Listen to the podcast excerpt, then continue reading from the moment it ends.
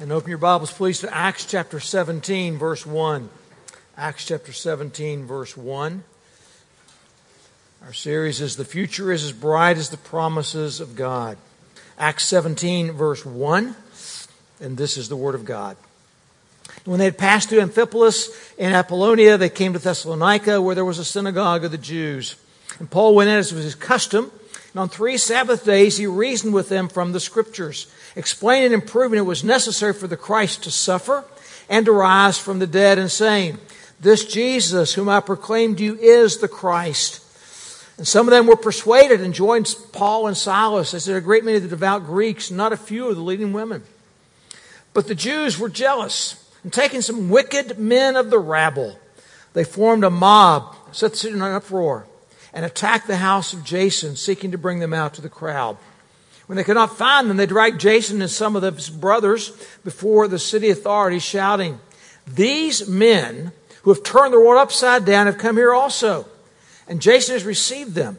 They are acting against the decrees of Caesar, saying that there's another king, Jesus. And the people in the city authorities were disturbed when they heard these things. When they taken money as security from Jason and the rest, they let them go. Then join me. The grass withers the flowers fade, but the word of our God will stand forever. Let's pray. Father, we are so glad that uh, your word is certain and it's true. And Father, we can forever depend upon your word. So, Father, this morning, take from this passage and teach us your truth, we pray, about your Son, Jesus Christ, about his love for us, and about your call to us as his people. So help we pray in Jesus' name. Amen. Surprising, really. You stop and think about it. Thessalonica is the capital city of the province of Macedonia. It's a large, bustling seaport, city of some 200,000 people. It's located on the main road, uh, the uh, Egnatia, the Egnatia that leads to Rome. It's about 100 miles from Philippi. Uh, it's a 365 year old city. It's the center of the arts uh, and of uh, the trade. It's a cosmopolitan city with lots of Romans and a large Jewish population. So you'd think the arrival of a small traveling band of folks making their second stop in Europe would hardly be noticed in a city this size. Uh, with there's, there's no television, there's no radio, there's no internet, there's not even cell phones there. Um, uh, but that would be a worldly way of thinking. And it would mean a failure to grasp the greatness of our God and of His gospel. Why, God can turn our world upside down, even with a thunderstorm if He wants to. And so the charge was made about Paul and his companions. These men who have turned the world upside down have come here also. That's that reality we want to zero in on today as we talk about why the future is as bright as the promises of God. So let's go to the text and see. First, look at the people God uses to turn the world upside down. Just read now when they. You know, Jesus started his ministry with some unlikely people. There were four fishermen from Capernaum. And then he added to them uh, the most unpopular man in the city of Capernaum. And that was Matthew because he was the tax collector. Uh, eventually he added seven others. And when these disciples are described as a group in Acts chapter 4, they're called edu- uneducated common men. Not exactly the people perhaps you would choose uh, to, uh, to at, the, at the forefront of a great movement. And uh, they, they referred to here, includes at least three people. It's part of a team sent out from the Antioch, Syria Presbyterian Church. Uh, one is the Apostle Paul. He was once the world's greatest persecutor of Christians. His traveling companion is a man named Silas, and then a rather timid young man named Timothy. Now, how could these uh, three people turn a city the size of Thessalonica upside down in just three weeks? Mean, what's striking uh, are, are the people that God uses in His church. And typically, there's nothing extraordinary about them. For the most part, they're just like you and me. Rather, the key is the God who works through them and work he does. Second, let's look at the method God uses to turn the world upside down. when they passed through Amphipolis and Apollonia, uh, they came to Thessalonica where there was a synagogue of the Jews. And Paul went in, as was his custom, and on three Sabbath days he reasoned with them from the Scriptures, explaining and proving that it was necessary for the Christ to suffer and to rise from the dead, and saying, This Jesus, whom I proclaim to you, is the Christ, that is the Messiah. It's interesting.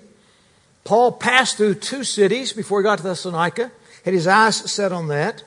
His strategy, for the most part, uh, was to go to the larger cities. Not always, uh, but usually, from which the gospel would then go out to other cities. And so while the gospel was spread across the empire simply by Christians telling about Jesus wherever it is they went, um, there is a place in missions for targeting particular cities, particular people groups with the gospel, which is what Paul does. When he goes to a new town, he always uses the same strategy. He goes directly to the synagogue with the gospel message if there is a synagogue. And with the number of Jews there are in Thessalonica, there certainly was. Now, why the synagogue? Really, two reasons. One's theological, uh, at least two reasons. One's theological. Paul believes that as the recipients of the promise of Messiah, the Jews should have the first privilege to hear about Messiah, to hear the gospel first. And practically speaking, he also knows that there will be among those Jews, those who, that some will be receptive to the gospel because this is the audience that knows the Word of God. They know the promises of God. They know the Old Testament that Paul's preaching from. Also, at the synagogue, he's going to find Gentiles, non Jews. We would think of them as seekers. And as a group in the New Testament, these people are often very responsive to the gospel. And clearly, they had a lot of them there in the synagogue in Thessalonica. And they were usually drawn by the worship of the Jews, uh, worshiping just one God, and then a, a, very strong morality. So he goes three straight Sabbaths, uh, and, and we see how he handles it. The three things stand out. First of all, he anchored everything he taught in the scriptures. That was the key to reach the synagogue, synagogue audience. They were people of the book at this point. Um, friends, it's the same today. This is the key today. We reach people with the book, the Bible. Faith comes by hearing. Hearing comes by the Word of God. That's not changed. We're committed to being a church, uh, being people of this book. We support and send out missionaries who proclaim this book. We will never win the world to Christ with self help sermons. Never. We will win the world to Jesus with sermons that focus on the gospel of Jesus Christ. Let me just pause and say this. When Moses' time on earth was over, uh, he made the departing statement uh, given in Deuteronomy 32 46. Take to heart all the words by which I'm warning you today, for it is no empty word for you, but your very life. This word is your very life. That's been my strong conviction across 47 years of preaching God's word. Uh, I made it my goal to, to try to follow Ezra's approach to the word of God. Ezra 7:10 reminds us, for Ezra had set his heart to study the law of the Lord and to do it, and to teach his statutes and rules in Israel. Now, if you look at the job description they handed me 36 years ago, that pretty much is it. All right. Uh, and um, uh, I, I asked forgiveness where I failed to do it. Not always made it clear, but that's always been the goal. And what I love is what Paul says the, in his first letter to the Thessalonians that, he, that he later wrote about how they received God's word. He said, You accepted it not as the word of men, but as for what it really is the word of God which is at work in you believers. Please remember the power of God's word to work in us, to change us, to make us more like Jesus. Reading God's word is, is so foundational to God working in our lives.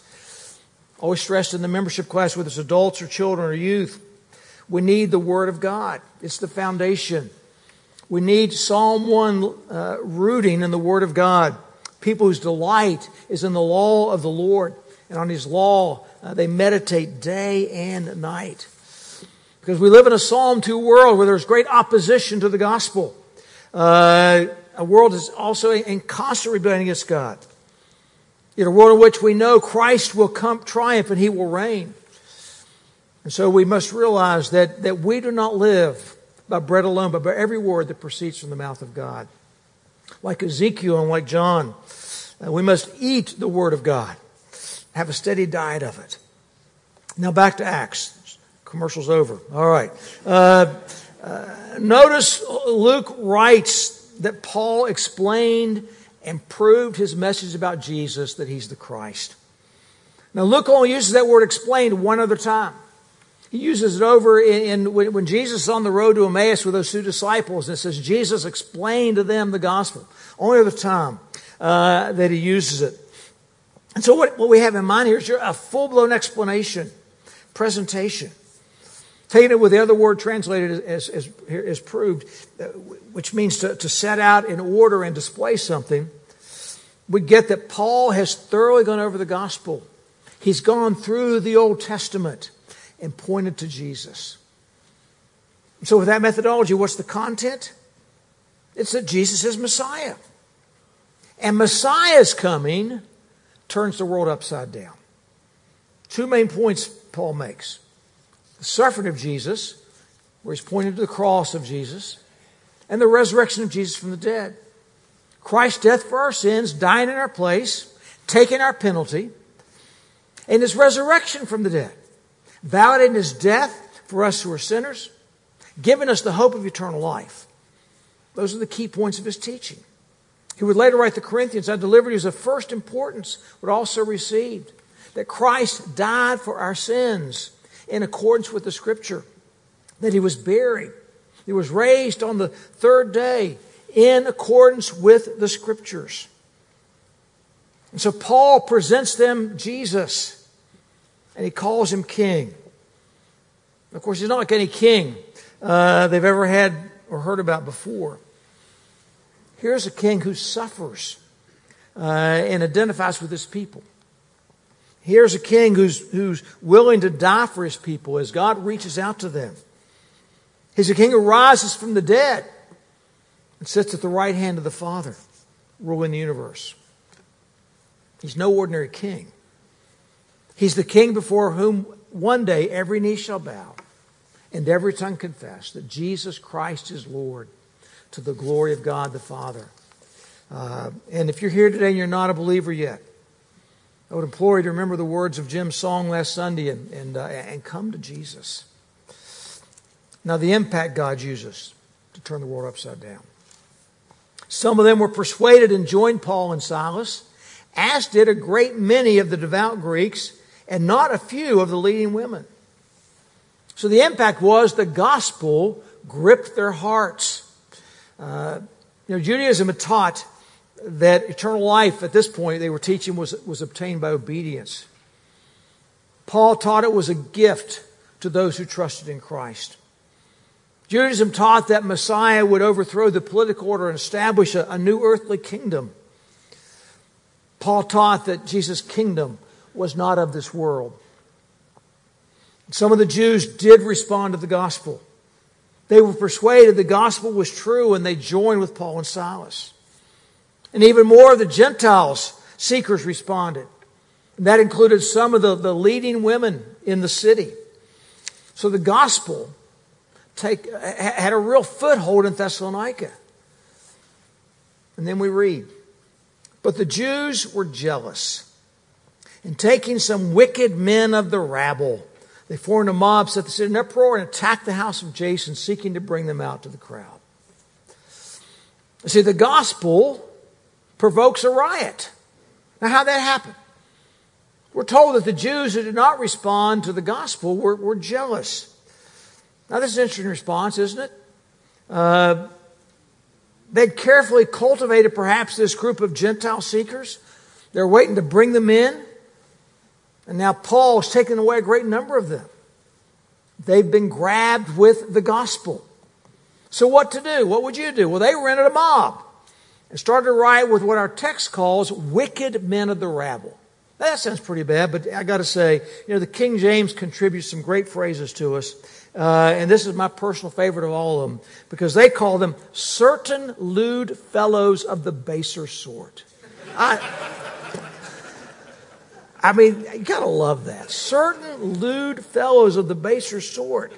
Um, the message was so radical because it threatens everything they've ever believed. It threatens the status they've achieved. And they do not want Paul's message proclaimed at all. And so their jealousy steps in and distorts their view of the truth. They set out to raise a ruckus. They put the city in an uproar. When they could not find them, verse 6, they dragged Jason and some of the brothers before the city authorities. Okay, this is 50 AD. The previous year, the Emperor Claudius had, had expelled all the Jews from Rome, following riots there that he blamed on the Jews and the Christians. And, and remember, the, the Romans tended to blame all their problems on the Jews and the Christians, much like people do today. And very likely the Jewish opposition would have pointed this as a way to perhaps get rid of Paul. But they can't find him. But they don't care who they get. So they grab Jason, he'll be forced to send Paul away. But the key is to notice the charge. These men who have turned the world upside down have come here also, and Jason's received them. They're all acting against the decrees of Caesar, saying that there's another king, Jesus. Okay, blasphemy is the worst charge that you can make against a Jew. And treason is the worst cause you, charge you can make against a Roman. All right? Uh, and so, what interests us is today, particularly, is observation the opponents have made. This proclamation is turning the world upside down. This small group of missionaries is impacting a city of 200,000 people, but not just that, the whole world. Now, friends, that ought to encourage us. You know, today, while we're being marginalized as the church, while the culture is trying to shut down this book, can I tell you it cannot be done? God's word will triumph. But see, the, the, the, the, message of the gospel claims it's always upside down. The meek shall inherit the earth. The greatest of all must be the servant of all. It's better to give than to receive. The first shall be last, and the last shall be first. It's, it's difficult for a rich man to enter the kingdom of heaven. The eternal God became a human, and the world responds by killing him. Yet after the eternal God man dies, he rises from the dead. See, everything Everything is upside down in the kingdom of God. Uh, and now they claim the message is turning the world upside down. Do you remember Nebuchadnezzar, Nebuchadnezzar had that, that vision uh, in the interpretation of it? He saw a huge statue that represents all the kingdoms of this world. Uh, and, then, and then a little small rock, a stone, not cut by human hands, that, that represents the kingdom of God. Tiny little thing. And Daniel explains it. He says, You saw, O king, behold, a great image. The image mighty and of exceeding brightness stood before you, and its appearance was frightening. The head of this image was of fine gold, its chest and arms of silver, its, its middle and thighs of bronze, its leg of iron, its feet partly of iron, partly of clay. And as you looked, a stone was cut out by no human hand, and it struck the image of its, its feet of iron and clay and broke them in pieces. Then the iron, the clay, the bronze, the silver, the gold, all together were broken in pieces and became like the chaff of the summer threshing floors. And the wind carried them away so that not a trace of them could be found. But the stone that struck the image became a great mountain that filled the whole earth. That's the church. That's the kingdom of God. And notice the response of the crowd when they heard that. And the people and the city authorities were disturbed when they heard these things. Friends, let me tell you, the gospel message is a disturbing message because if Jesus is truly God, and he really did on the cross uh, what he said he did, he died there for us, and he rose again from the dead, then we have to respond to it. And if it's true and you've not yet responded to what God did for us in Jesus and, and taking away our sin and our guilt at the cross, do so today. Because when you do, it's a game changer. And it's a world turner. You see, there was a radical change in these Thessalonians.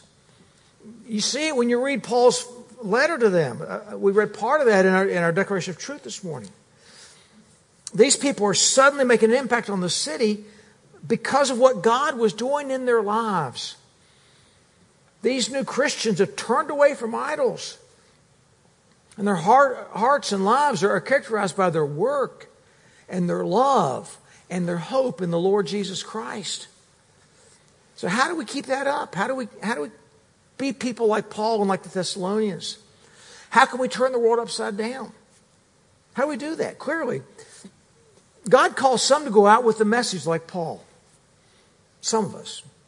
Uh, but if, if, if we had time to read 1 Thessalonians today and, and get, do it, uh, we would notice that he does not commission all the Thessalonians as missionaries. Rather, when he writes to them, Paul calls them to do several things. He mentioned briefly four of them. All right? Uh, four ways you might say to live a Psalm 1 world and Psalm, uh, Psalm 1 life and a Psalm 2 world. One is, he says, lead holy moral lives. There was almost no sexual morality in, in Rome culture. Uh, anything and everything went on. Chastity and the sanctity of marriage were considered unreasonable restrictions. And our world today has taken an unimaginable turn this last half century in imitation of Rome. And let's be clear. Paul says it directly in Thessalonians. The gospel says to avoid sexual immorality. That is anything and everything outside the husband wife marriage relationship. Stay away from it. Second, he says, live without fear of the future. First century pagans actually viewed death with horror. They, they, they didn't know what was out there, uh, didn't know what the gods would do. Uh, Paul says Christians die with confidence. He tells the Thessalonians that. We can be certain about our hope. Third, we need to be aware that persecution's a reality, um, uh, but a futile one. The world thinks persecution will stop the gospel. History shows just the opposite. Even today, when persecution is greater and more widespread than at any point in history, make no mistake, it's coming here. But we will watch and see it turns the world upside down. The blood of the martyrs will be the seed of the church until Jesus returns. Emerge today, particularly, check out what's going on in Jaranwala, Pakistan. What's happened to the Christians there right now is just, just brutal. Then Paul says something surprising. He doesn't call us to live epic lives. He doesn't call us to live high adventure. He does not call us to get on the zip line of life. All right?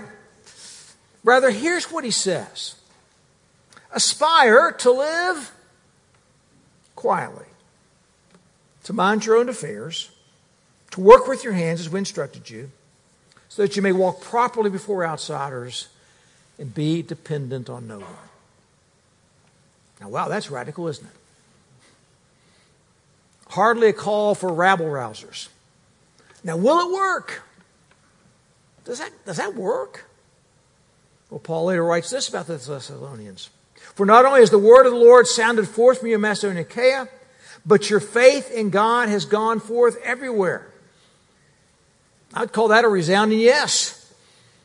And if we're reading this correctly, and we are, by the way, all right, we can turn the world upside down not only by sending missionaries, a must, but also without leaving Chestnut Mountain aspiring to live quiet, godly lives ordered by God's Word and powered by His Spirit.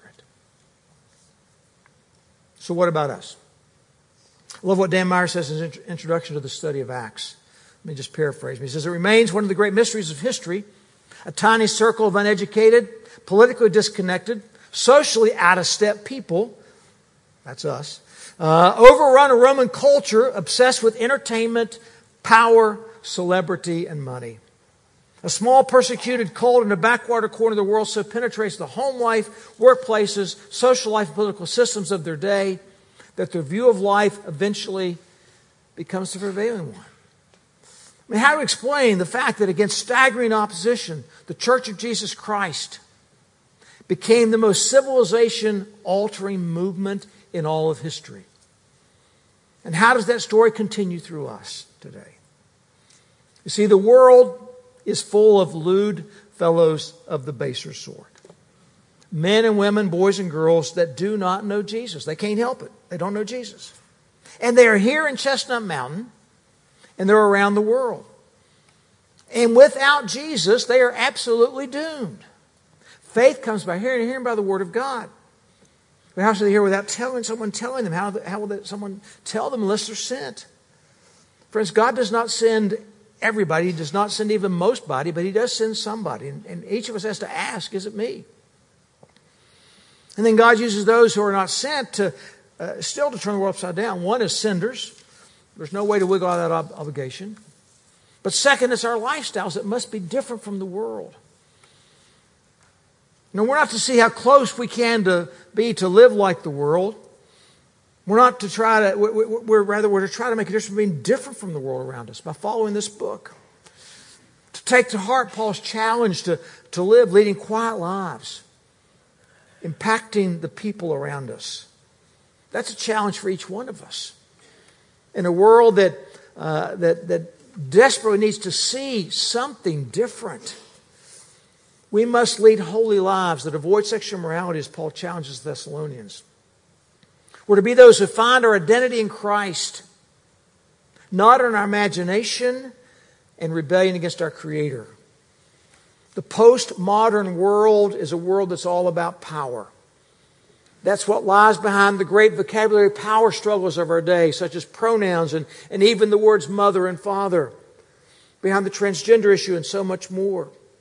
But what Paul and, and company found out in the first century, what they learned was following the way of Jesus.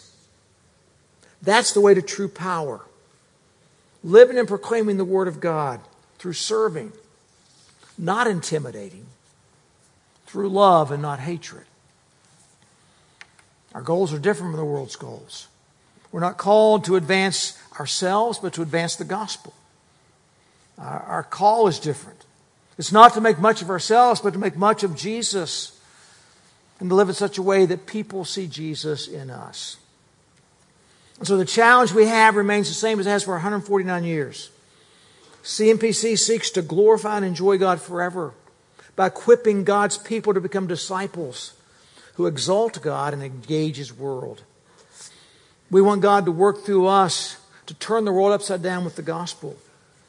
He did it in the first century in Rome, and he can certainly do it today. That's our challenge. So remember the message of Revelation God wins. All right, summed it up. As we watch God turn this world upside down, as Jesus, by his Spirit, carries out the ongoing ministry of uh, uh, his ongoing ministry to the ends of the earth through his people, then I would say to us that the future is as bright as the promises of God. That to God be the glory, great things He's done, and friends, great things He will do. Let's pray.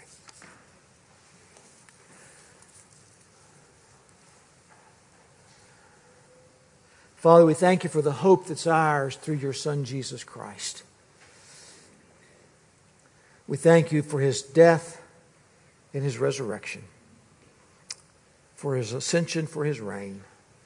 So, Father, we pray that uh, your, our lives would be guided by your word. Father, powered by your spirit. Such that, Father, some are called to go, Lord. Call people from this congregation, we pray. But, Lord, most of us are called to stay. Lord, help us to live lives that reflect Christ, we would ask. And we pray this in Jesus' name. Amen.